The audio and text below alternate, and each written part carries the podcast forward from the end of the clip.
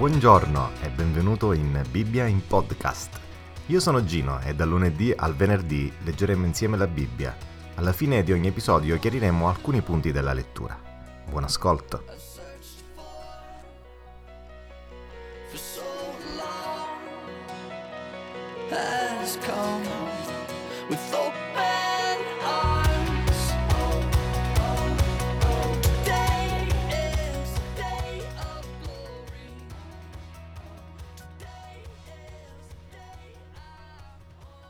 Matteo capitolo 9 Gesù, entrato in una barca, passò all'altra riva e venne nella sua città. Ed ecco gli portarono un paralitico disteso sopra un letto. Gesù, veduta la loro fede, disse al paralitico, Figliuolo, coraggio, i tuoi peccati ti sono perdonati. Ed ecco alcuni scribi pensarono dentro di sé, costui bestemmia. Ma Gesù, conosciuti i loro pensieri, disse, Perché pensate cose malvagie nei vostri cuori? Infatti, che cosa è più facile dire i tuoi peccati sono perdonati o dire alzati e cammina? Ma affinché sappiate che il figlio dell'uomo ha sulla terra autorità di perdonare i peccati, alzati, disse allora al paralitico, prendi il tuo letto e va a casa tua. Ed egli si alzò e se ne andò a casa sua.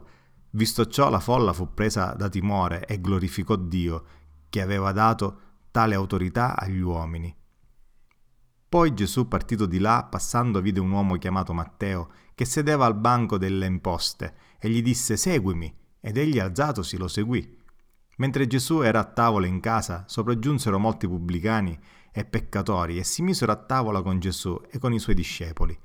I farisei, veduto ciò, dicevano ai suoi discepoli, Perché il vostro maestro mangia con i pubblicani e con i peccatori? Ma Gesù, avendoli uditi, disse loro, Non sono i sani che hanno bisogno del medico, ma i malati. Ora andate e imparate che cosa significhi. Voglio misericordia e non sacrificio, poiché io non sono venuto a chiamare dei giusti, ma dei peccatori a ravvedimento. Allora si avvicinarono a lui i discepoli di Giovanni e gli dissero, perché noi e i farisei digiuniamo spesso e i tuoi discepoli non digiunano? Gesù disse loro, possono gli amici dello sposo fare cordoglio affinché lo sposo è con loro? Ma verranno i giorni in cui lo sposo sarà loro tolto e allora digiuneranno. Nessuno mette un pezzo di stoffa nuova sopra un vestito vecchio, perché quella toppa porta via qualcosa dal vestito vecchio e lo strappo si fa peggiore. Neppure si mette vino nuovo in otri vecchi, altrimenti gli otri scoppiano, il vino si spande e gli otri si perdono, ma si mette il vino nuovo in otri nuovi e l'uno e gli altri si conservano. Mentre gli diceva loro queste cose, giunse uno dei capi della sinagoga che si inchinò davanti a lui dicendo Mia figlia è morta, ora ora, ma vieni, posa la mano su di lei ed ella vivrà. Gesù alzatosi lo seguì con i suoi discepoli. Ed ecco una donna malata di un flusso di sangue da dodici anni avvicinatasi da dietro gli toccò il lembo della veste, perché diceva fra sé se riesco a toccare almeno la sua veste sarò guarita.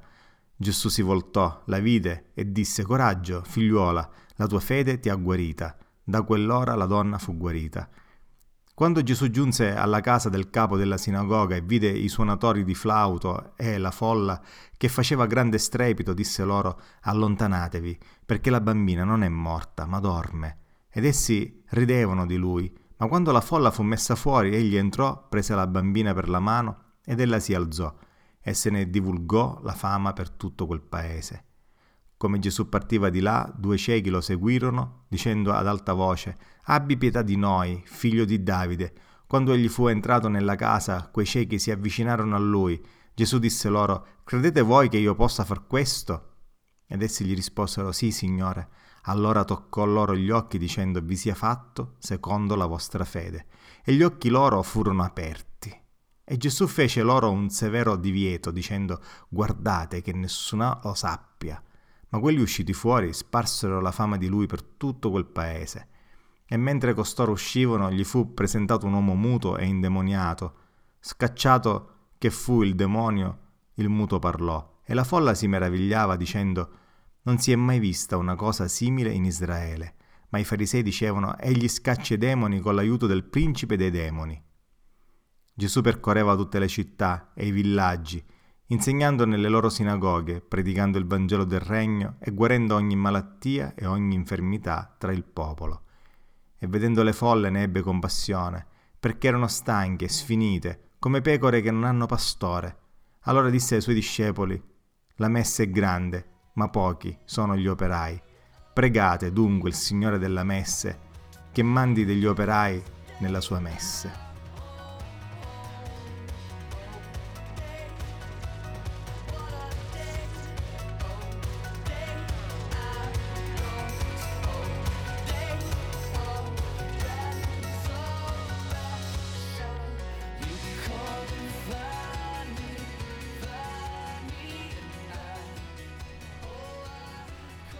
Questo è un punto di svolta nel ministero di Gesù.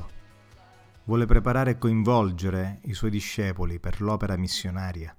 Infatti c'è molto lavoro da fare e fino a quel momento aveva fatto tutto Gesù. Predicazione, insegnamento, guarigione.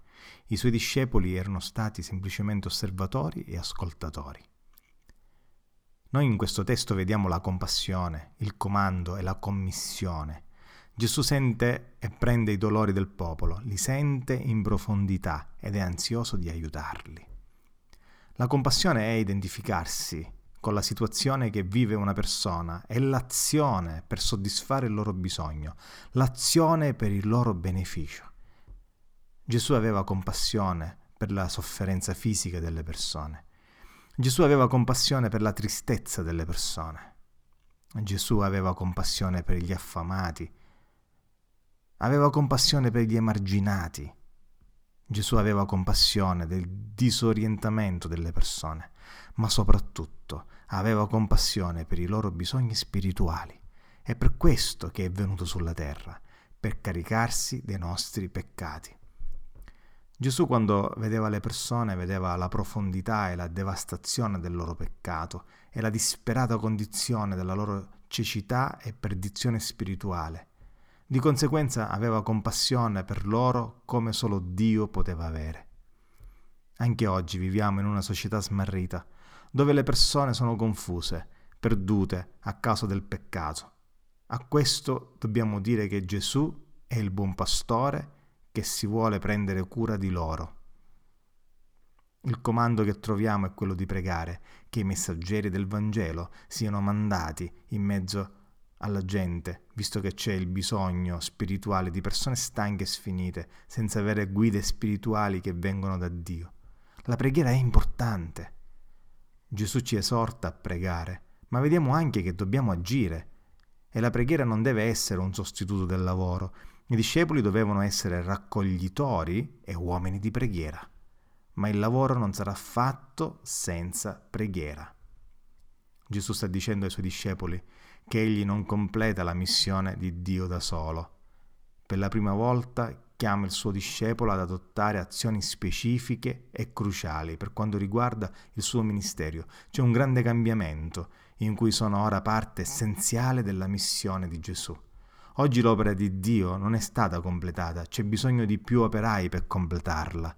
Non si parla nello specifico delle caratteristiche dell'operaio, se non solo che deve essere chiamato da Dio. E tu sei chiamato da Dio?